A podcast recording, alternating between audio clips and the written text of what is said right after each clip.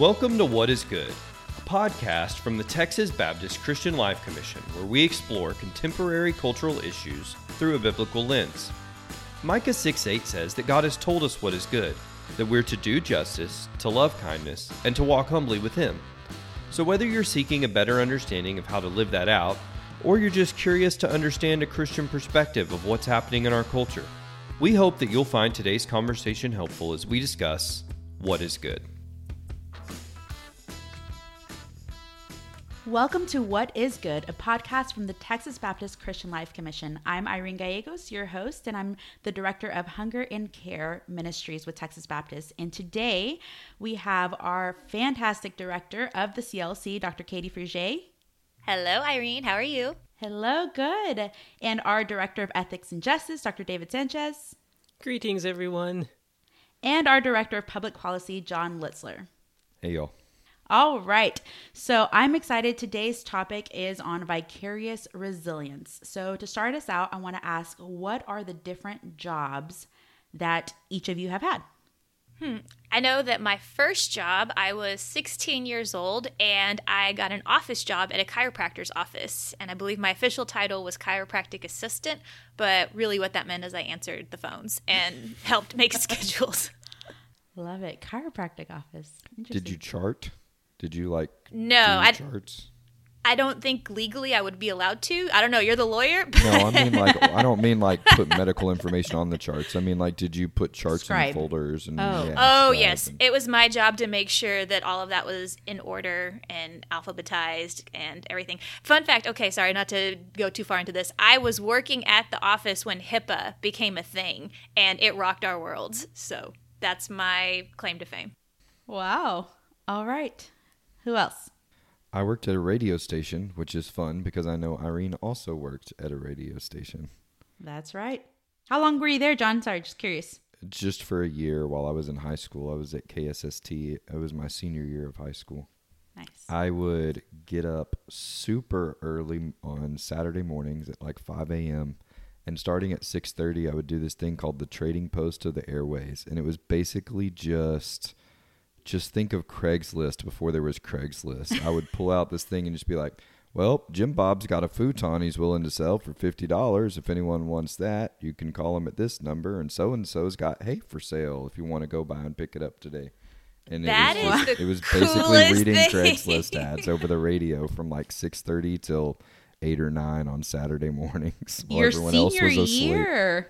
Yeah, I was able to do a lot of homework at that job too. That's so funny to me. I'm still shocked that even your senior Saturdays on your senior year. Mine was my senior year of high school as well, but mine was second period. And that probably the most scandalous thing I've ever done was just say that I needed to go get gas um, and to get a tardy pass, and instead just go get food off campus and to bring it for lunch. So I love I love the food story because our radio station was right next to the movie theater. And when things were slow, I would prop open the back door to the radio station. I would walk over to the movie theater and buy a ba- bucket of popcorn and then bring it back to the station and eat it while I was at the station. oh, love it, love That's cool. Um, you may or may not remember this. It's not the first thing people would think of when they think of Dr. David Sanchez, but I did used to work at Claire's Boutiques. Uh, senior Oh year no, of I remember you telling us that you pierced ears, didn't you? Yes, I pierced the ears of infants and teenage girls alike. Wow, I think I forgot wow. that. The occasional girl hit on me. It was very awkward. oh but man, There you go. I actually do have two piercings on both sides of my ears, and they were all done at a Claire's. Um, maybe not my best life choices, but that's where we're at. I mean, those, Wow. you know, we were trained to sterilize them well, and those guns, like, click, it just, it's so easy. It works so quickly. It's way better than doing it at home with an ice cube Oh. and a needle. I do have friends who did that with their nose in college. Nope. Yep. Nope. uh, my first job was as a tutor. I think I was in high school. We were tutoring fellow high school students, but other than that, I worked as an RA in the dorms. And then I went from being an RA to an RA. I went uh, in grad school as a research assistant, and um, so resident assistant to research assistant. And then after grad school is when I got my first um, big time, big girl paid job. Um, and I worked at a nonprofit for parenting and pregnant teen moms. So, um, if I could ask you, thinking back in either the job that you mentioned or any jobs that you've had, what surprised you about one of those jobs that was challenging? I'll go first. Um, catching shoplifters. Okay. and you know just having to always be looking at mirrors look reading people's body language i did not know that that was going to be part of it and i'll never forget one specific day where i caught uh, i don't know a young middle school kid a young middle school boy trying to make out with some jewelry and i caught him and he looked like a deer in headlights but he stood there and stayed in the store as i called the cops Wow. and um, and so I told the officer when he got there, I was like, "Hey, I caught him, but he stayed. You know, g- go easy on him. Like, let's talk to his parents, make this a learning experience." Um, but I was not ready for that. Um, and just for you know the the people you end up encountering uh, from all walks of life when you work in retail. Um, not just as a chiropractic assistant, but there's been several different jobs I've had as I went through my educational journey um, where I had to make cold calls.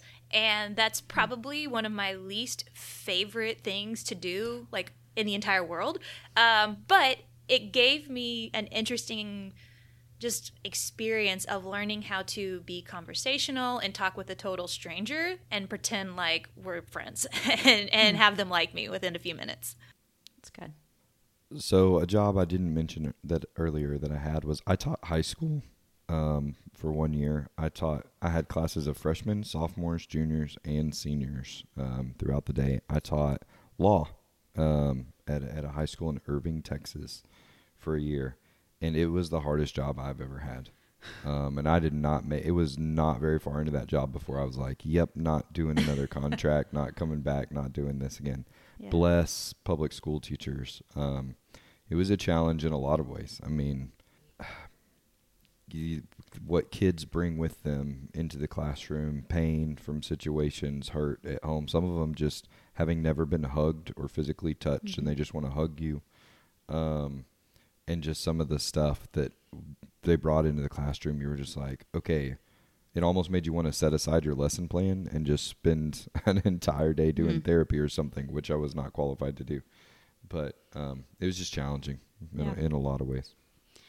What I love is even though the listeners, you know, won't be able to see our faces, I even as hearing the stories that were shared and the challenges, I noticed there's some eyebrows raised at some of the surprising ones, and then some eyebrows down at some of the more serious, you know, kind of tones that John, um, something you know that you just shared right now. And so we know that in work, it's no different than you know our out, outside of work our everyday lives where we have ups and downs. There's challenging situations but we have also just these moments of joy.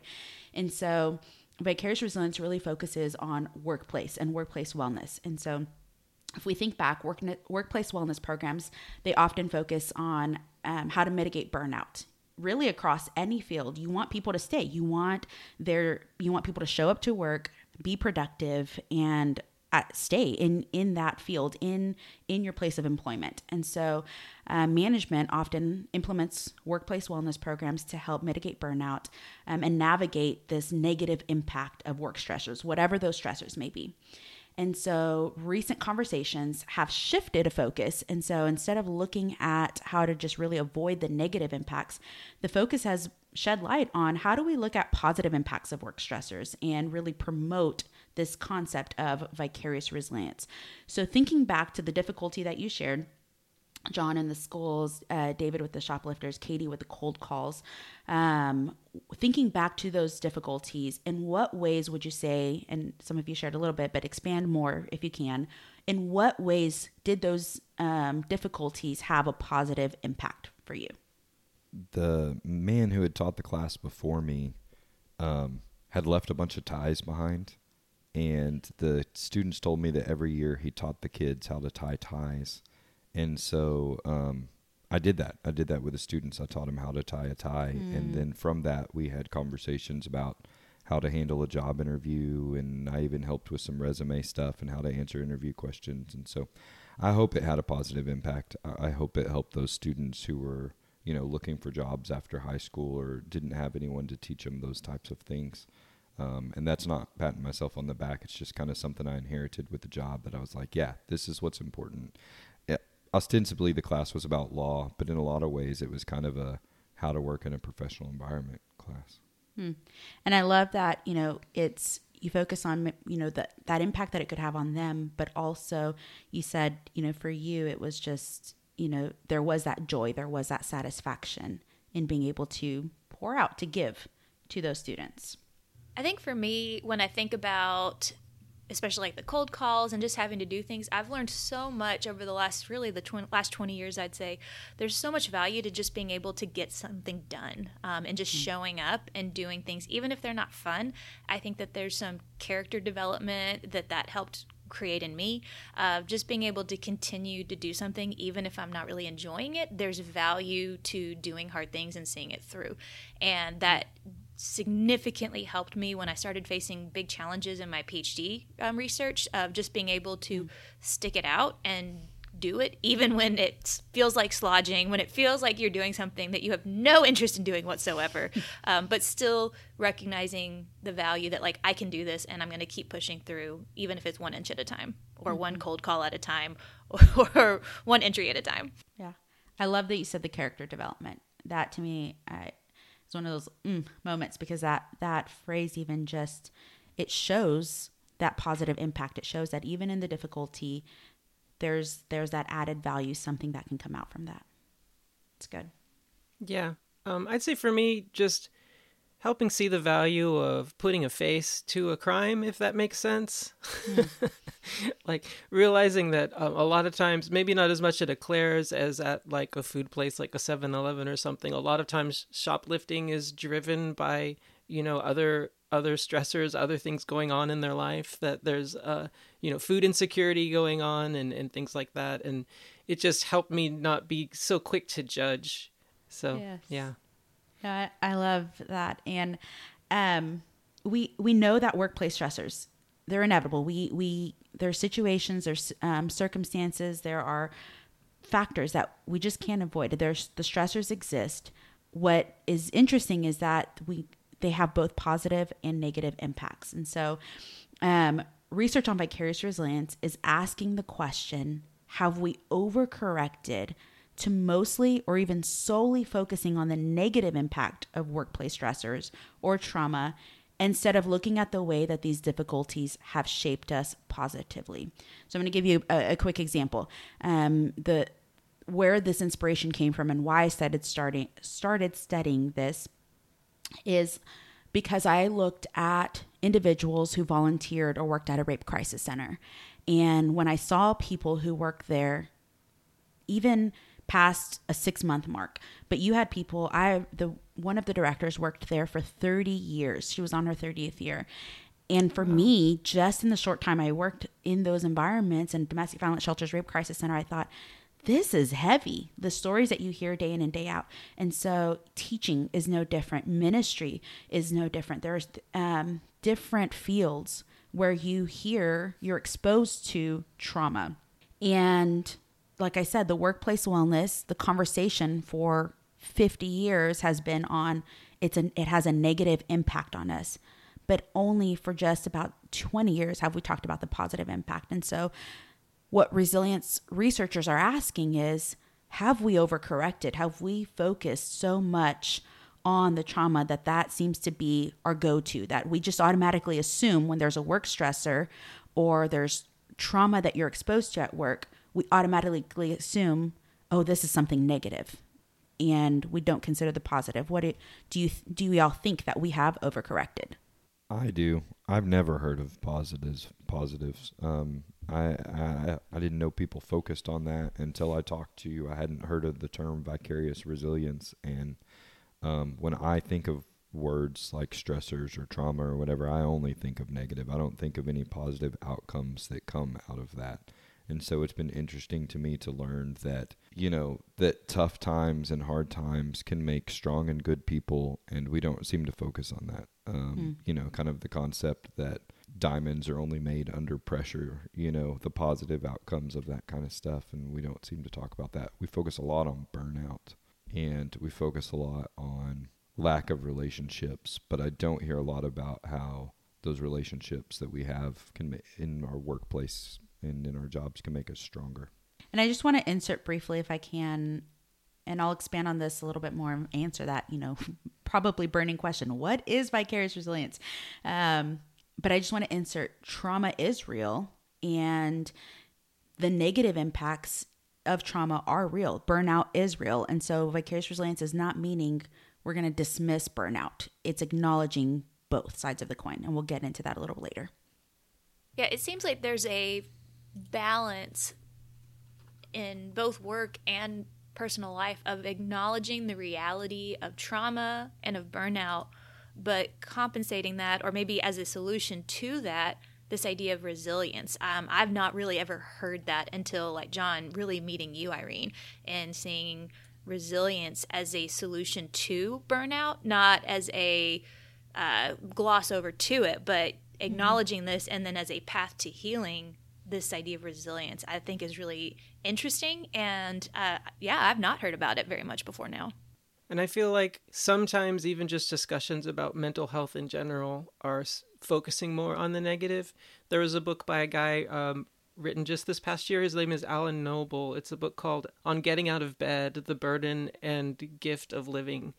And it's just a great read of talking about how in some ways like with our with our all the designations that we have now for different types of mental challenges and and um, trauma and mental illness that that we've come up with all of these designations. And sometimes that's just where they stop and leave you. Like they don't really take you to a, mm. a true path of healing. And um, it's a, just a good challenging book that could probably say much better what i'm trying to say right now. Good resource. Put it in the show notes. Yes i will. Put it in the show notes.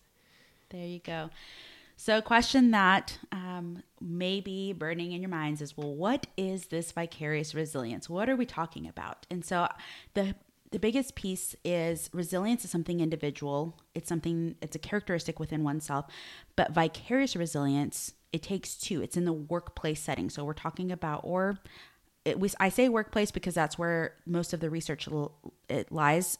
However, this is in service in in volunteerism, but work nonetheless. And so, vicarious resilience, it's a newer concept. It was coined in 2007, and it highlights both it's the positive professional and personal growth of trauma workers resulting from exposure to clients' resilience. So, there were some researchers who first studied mental health therapists in Colombia and who these therapists were working with torture survivors. Wow. And so what the researchers wanted to know is um, they were interviewing these therapists and looking at the impacts of working with torture survivors and they started hearing a lot of positive language and the ways that these therapists were showing that they they healed and they they increased in in areas of their life for example hope um, and a lot of them talked about their faith journey. And how they they grew from this line of work. And so this was intriguing to these researchers because again the conversation up to this point had mostly if not solely been focused on burnout and the negative impacts of working in trauma heavy fields. But this concept of wow these therapists are talking about how they've grown in their personal lives and also in their professional lives because of this work and so the researchers then took, they repeated and did another sample in LA. And again, therapists working with torture survivors who also discussed their their line of work and how they were able to mirror their clients' resilience. And it's not something that they went in saying, How can I become resilient because my clients are resilient? But no, the more that they spoke, and it's again not to say that they didn't experience burnout or secondary traumatic stress or compassion fatigue, these negative real impacts of working in a trauma heavy field, what it's saying is, in addition to that, there were also moments of growth.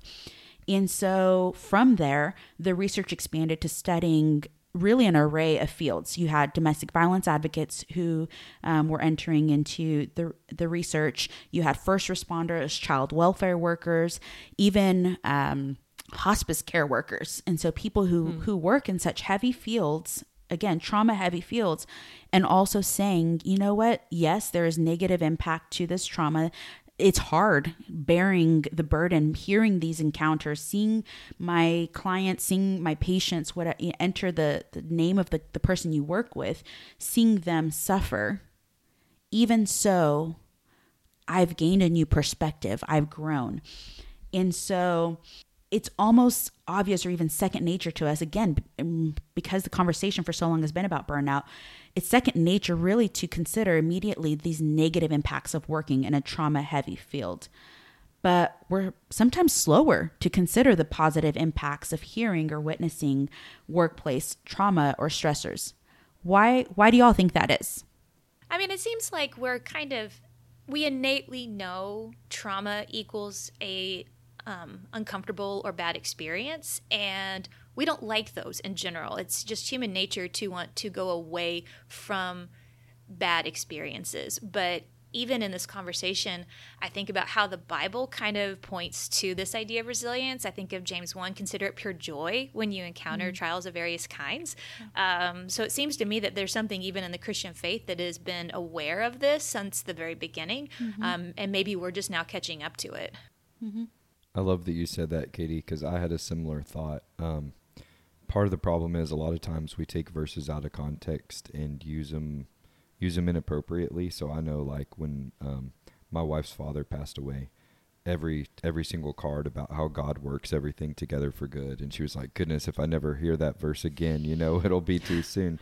But there's mm. truth to it. There's truth to those verses that God does work things together for good, and that even out of trauma, good can happen we just have to be really careful and sensitive about how we talk about it. But mm-hmm. for the Christ follower, these concepts of considering trials joy and positive coming out of bad things and carrying burdens with one another, strengthening your resilience together are not foreign concepts. They, I, I just don't think they're concepts that we emphasize nearly enough think maybe um, sometimes personality comes into it as mm. as well. You know, some people are just more naturally positive, and some people are naturally more negative. And I feel like with our culture today and with social media, um, there's just there's definitely a steering of the brains towards training towards focusing on the negative and the outrage and look at this impact and look at how horrible this is and keep looking at it because that you know that gives us ad revenue if you keep looking at it mm. um, and so i feel we're kind of training our brains to focus on the negative but then it's also just really easy you know if you have a bruise to just keep pushing the bruise to see if it hurts and i feel like um, it's it's it's easy to wallow in pain and mm. so it's sometimes it's just more of a I, it's I don't want to say it's more relaxing, but it's like the path of least resistance yeah. to just be like, yeah, this stinks, as opposed to, all right, so mental energy here. Uh, I took a nap. Now, what's the good that can? I had a cry. Now, what's the good that can come out of this? You know, how do I get that one negative voice that shouted at mm. me out of my head, and instead focus on all the positive voices that said I did a great job talking about something? Yes. What I'm hearing from David is if we would rebrand the podcast as What is Bad, we would get more clicks and maybe yes. some subscribes. You are so right, John. You are so That's what right. I took away from it's that. Sad. Oh, and for a split second, I was like, "Should we?" Oh no, no, no. For and the clicks, John. For the clicks. for the clicks. and really, what Katie said earlier, the you know the cold calls, that character development. Who who wants that? I mean, who who wants to be pushed and prodded into these awkward, difficult circumstances? We don't. We don't want it. Um, and so to choose, you know, it's an active choice to say, I'm going to choose to see the positive. I'm going to choose to look at the growth from this experience. And so, again, one of the things that Vicarious Resilience, what I really want to hone in on is this is something in the workplace. And so or if you will in the in your ministry. And so i want to give an example. Um, when i presented my workshop on vicarious resilience with buckner children and family services there were different staff in the room. And there were staff who worked with directly with foster children foster or adopted adoption parents single mothers low income families you you and really you also had administrative staff in the room. And this training applied to all of them. And so I asked them, one of the questions I asked during the training is to consider their time in the field. So whether that's social work in general, whether that's administration, um, or even specifically child welfare. So considering their, their total time of service, their time in the field, and I wanted them to think of a name or think of the face of someone who they worked with who demonstrated resilience. So typically, when I ask this question, I'll see smiles in the room. Some of them will start whispering to one another. And as they share these stories of resilience, quite often you'll, we have to, I think in every location that I went to when I did an in person and even some of the online trainings, there were uh, tissues that had to be used because people were just filled and overjoyed um, at the resilience that they recalled from the people that they worked with. And you hear stories of people in such difficult situations. You have, um, you know, children who have who are in homes with social problems, economic, environmental distresses, and even so, these individuals persevered and they worked towards improving their future. And so these stories, these testimonies, if you will, they grew the workers in so many ways. And so we'll, I'm going to keep diving into that in a minute. Um, but I want to I want to ask you all. Um, so you, some of you may not have worked in, in some of these related fields, um, but you all currently work in ministry or you have worked. And you know we've listed some of the different workplaces. So to help connect this a little bit more home, can you think of examples where you were encouraged by someone's resilience? So whether a mentor, a coworker, or even someone that you served, can you think of examples where you were encouraged, again, in, in your area of ministry, in your work, were you encouraged by someone's resilience?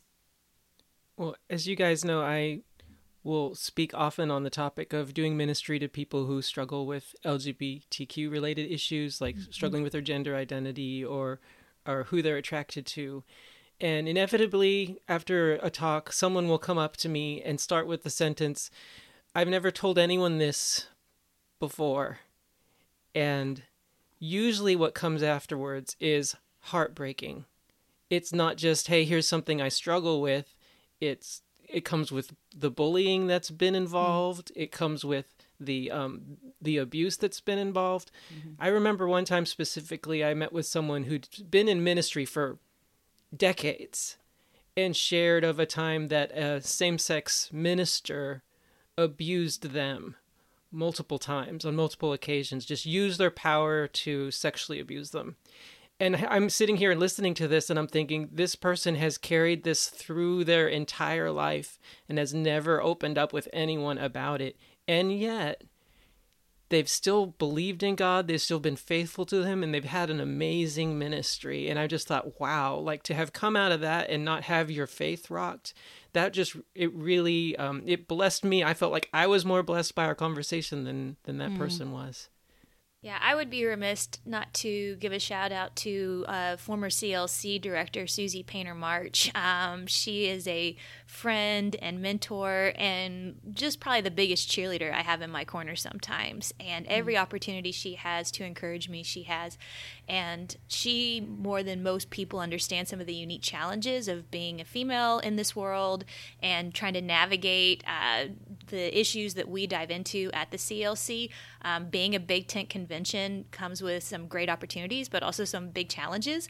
And mm-hmm. her ability to navigate that and walk that line has been an encouragement to me. And her own encouragement since then has just meant so much to me. It's given me courage sometimes when I needed it, and it's given me just kind of the oomph I needed to make, make that next step, knowing that she was able to do this, and now she's in my corner cheering me on. Hmm.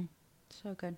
So we have these examples, and you're you have someone in your corner, or even someone who has the boldness, the confidence, like David shared, to share with you these stories, these intimate moments, and it encourages. So I've talked a bit about people's resilience. So why why is this even important?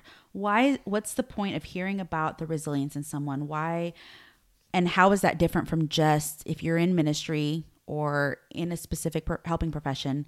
How is it different from just self care? And I've received that question. I have. And I wish you could see my face because I'm burning with passion to say vicarious resilience is a lot more than just self care.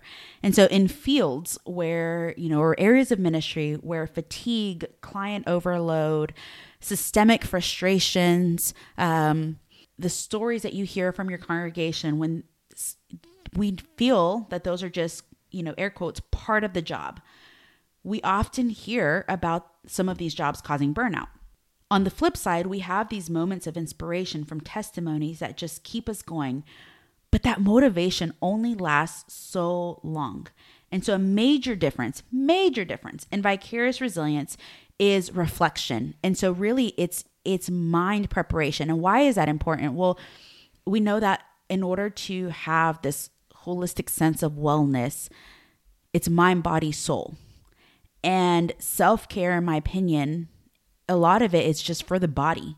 It's a temporary relief for the body. It's a temporary relief of of stressors. Whether and I remember one time when I worked in the in the intimate partner violence field and was stationed at domestic violence shelters and rape crisis center we did a self-care day for the staff and they chose yoga. And i thought that is not my kind of self-care. Like give me kickboxing. Like i want i, I need to let Irene out has some rage. aggression. She's got to get it out. yes. And so it does so self-care is going to vary for everyone. But to me whether that's taking a, a a hot bath whether that's getting a massage whether that's kickboxing whether that's axe throwing whatever it is to me that's a temporary relief for the body so what about the mind and the soul and that's why I'm so passionate about vicarious resilience because yes, the soul to me and this the the word of God, the, community, there are aspects of, of our faith that feed the soul. And when I think of the mind, yes, this it all it's all together. So how are we working on the mind? And specifically when it comes to this trauma exposure, how are we working on our mind? So we can work on our body, we can work on our soul. What of our mind? And that's the difference in vicarious resilience. And so there you have these seven core constructs or subconstructs within vicarious resilience. And a few of them talk about presence, perspective, resourcefulness, hope, and spiritual transformation. And so I won't dive in too deep um, in into each of those areas, but to touch on a few, presence. You know, when you consider your time in ministry, when you consider your time in enter whatever helping profession, first responder, social worker, how have you gained an ability to be more present from when you first started in that area to now? perspective. How have you shifted in your perspective? Sometimes it is a negative shift. Other times it's a positive shift. Maybe you you saw someone transform and your hope in the Lord just increased even more. Maybe you saw the need for more prayer um, and it increased your you know it grew you grew in your spiritual transformation because you saw the need again mind body soul you saw the need for more of that soul care to be able to protect your mind and your and your um, heart your body to be able to keep giving in in your area of ministry resourcefulness maybe you have and this is there's so many aspects to resourcefulness. That's why I won't get into the weeds of it. Um, but one of the aspects is have you become more resourceful because you have seen the way that you're the people that you serve the way that the, maybe that resilient individual has been more resourceful with their finances has been more resourceful with um, the community allocations the resources available whatever it may be and has allowed you to be more resourceful maybe and I will say a prime example for me, even in working, even though I work in the office, quote unquote, and I don't work directly with clients, overseeing the hunger offering has made me even increasingly more aware of food insecurity. And so I, truthfully, I don't eat out or pig out even as much as I used to because to me it's it's helped me to be more resourceful and steward what God has given me. Um, I'm even more willing to share a meal, which you I used to be like, do not touch my fries. I'm not sharing my fries. But I have been more kind in in sharing meals because considering what what who else is out there. So we have these areas of vicarious resilience and um, when i do the trainings we go into different areas of expla- expanding and exploring how can we grow our mind? How can we look and take time to reflect on these areas and identify the personal and professional growth that encourages workplace wellness? So that when we wake up and we go to work whether that's a physical space we get online whatever that may look like that we're able to view this ministry, this work in a positive light. And again, it's not to say that you don't have these negative moments. It's not to say they don't exist. And I want to keep acknowledging there is burnout. There are moments where you have negative impacts because of, I mean, I, I think we lost count, David, right, of the number of times you gave the, the LGBTQ uh, training and, and workshops that you've done, the, the talks that you've done. And that was just one experience that you had from an individual who came up to you to disclose information. I can't imagine the number of people who have disclosed information. So, like you mentioned, that's that's burdensome. That that's heavy to hear. In addition, there are those moments of, wow, God, thank you for thank you for allowing me to be able to speak a word of encouragement, to bless someone, to or even not even just to speak, but just to be that listening ear, to be present with someone and maybe has even grown your ability to be present. And so to me, that's a far stronger plan when we think about how, you know, if the workers are few, how do we sustain workers in the field in areas of ministry in in education, in medicine, in healthcare, in um, chaplaincy, whatever it may be, is looking at okay, how can I grow and feed my mind, body, and soul? And so self care is important. Go axe throwing, go do yoga, whatever you need to do. Um, and that's a good reliever for the body. Let's consider what are we doing for our mind and how can we stay in the game also mentally for our work. Irene, what I what I'm hearing you say that I think is so crucial for especially Christians uh, is it's it's approaching the the human person as a holistic being. Yes. that it's not separating the soul away. It's not just focusing on the physical but it's this enmeshing that says we are complex creations that mm. have a soul mind body and how are we going to holistically care for the whole person that God has created us to be and not hyper focus on one or the other? Yep. Nailed it. So I want to lean into I think our team has amazing experts. We do have a Bible scholar on the team. Um, and so this research, it, obviously, it's helpful. I'm all for it. Um, and these ideas are also biblical. And Katie, you alluded to that earlier. I tell people often in the training too. We we go into a field of service, area of ministry, and we we want to be that blessing. We want to pour out. We want to overflow into others. And yet we find that in so many ways we're blessed and when we when we're obedient to that calling you know we don't seek to to give in order to receive. However we know that oftentimes when we give we we also receive. We're so blessed by that. And so um, vicarious resilience it observes what some of those blessings are. And so i want to ask you all can you think of other ways um, and what we've talked about in this conversation today? How else does it echo the scriptures if I could start first with a little anecdotal situation, um, mm-hmm. I've definitely been in rooms with pastors where they start complaining about the belligerent deacon. and they kind of all just sort of commiserate together again, mm-hmm. just kind of pushing the bruise.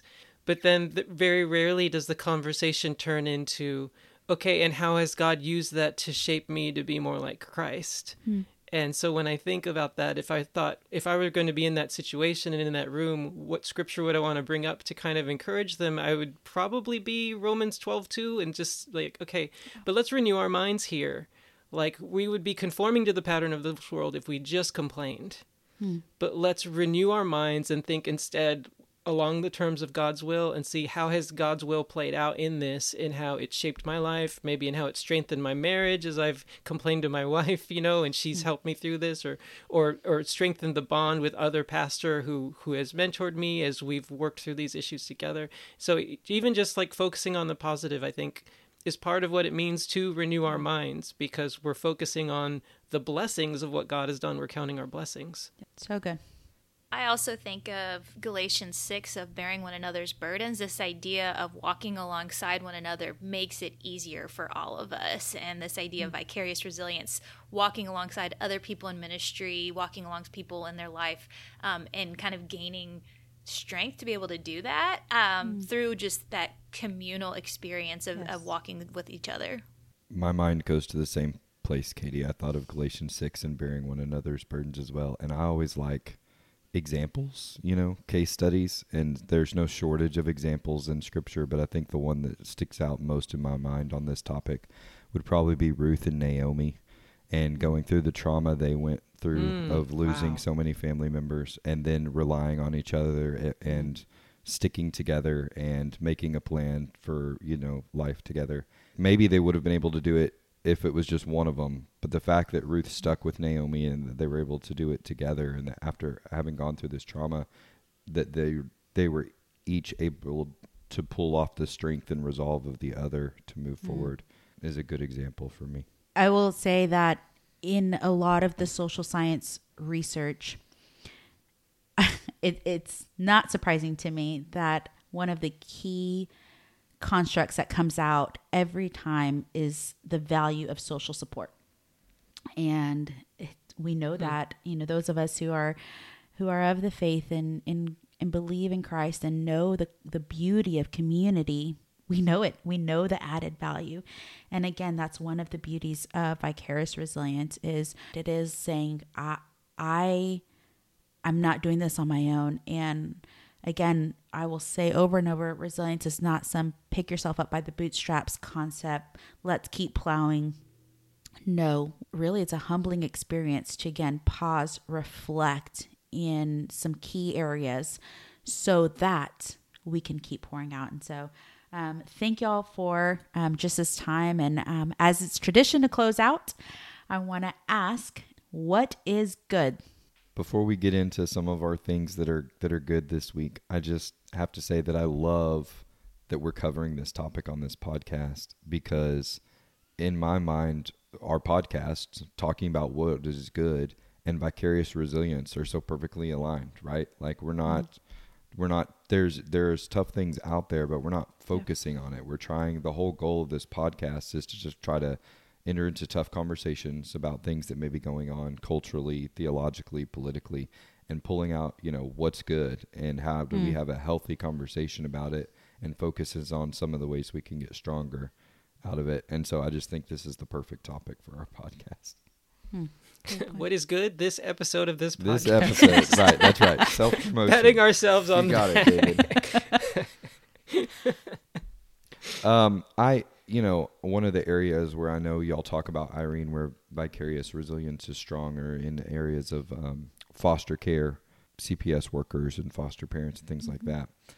Stephanie and I are foster parents. We don't have a placement currently, but we're getting ready to have another placement. So it's something that's near and dear to me. And I saw on Twitter last week where a woman shared about um, how when she was 12, her parents lost the ability to care for her, and she went into a shelter and was placed in a foster home with a woman who she only knew as Mama Elsie, or Essie maybe.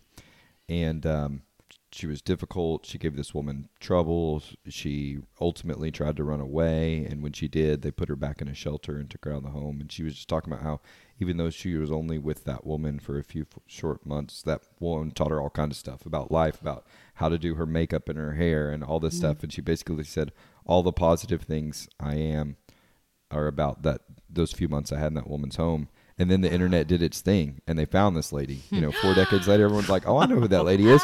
She fostered hundreds of kids." And they found her for her on Twitter, and they were able to get reunited. Hmm. And I just think that's really neat.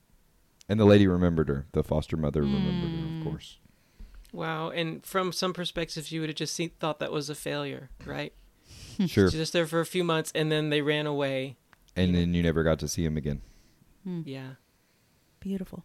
Well, my good for this week is um, they recently came out with some really exciting research on some cutting edge gene technology that will help restore healing or hearing to children who are born either hard of hearing or fully deaf.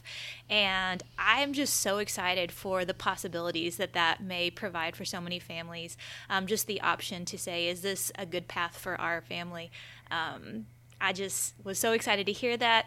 Uh, you guys may or may not know this. Part of our own story is our middle daughter, Felicity, uh, miraculously had hearing restored when she was an infant. And if not for the grace of God, uh, we might be in a situation where we need to be more fluent in ASL or something like that. So, uh, kind of been adjacent to that conversation and culture for a while. And I just celebrate for all of the parents who are looking at this potential opportunity for their children. That is awesome. Yes. That's really cool. Man, mine is so not as deep as that. uh, as of the day that we recorded this podcast, yesterday, a new trailer dropped for um, the the live action Avatar: The Last Airbender on Netflix. And y'all, it looks so good. The casting looks great. The special effects for earth, wind, fire, and air look amazing. The choreography of the fight scenes. I am so pumped for this but even more like we we showed this show to our daughter. My wife and i watched it like by ourselves beforehand and then we showed it to our daughter and it's like it's something that our whole family is into and that's cool mm-hmm. too like when something can bring you together and then who knows what will be on that show that will be awkward that will spur on great conversation. See how i'm keeping going instead of just trying to make it all about the trailer to turn it back into something more spiritual. But honestly i'm just hyped. I, the the the yeah M Night. The more we can erase M Night Shyamalan's movie, the better. So Love it. What is good, Irene? Yes, I would say I would be remiss if I didn't mention, especially in this topic of vicarious resilience, the many people, the ministers, the leaders, the volunteers, everyone who works in a in an area where you serve someone else, where you're in a helping profession. Those I consider my heroes of hope.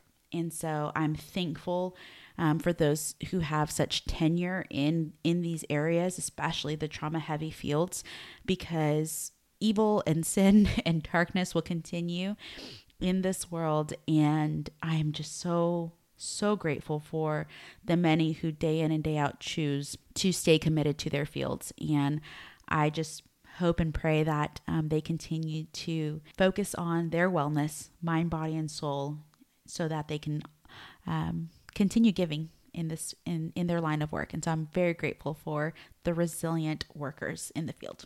Amen. Amen. Well, thank you for joining us for today's episode of What is Good, a podcast from the Texas Baptist Christian Life Commission. And we hope to have you with us next time.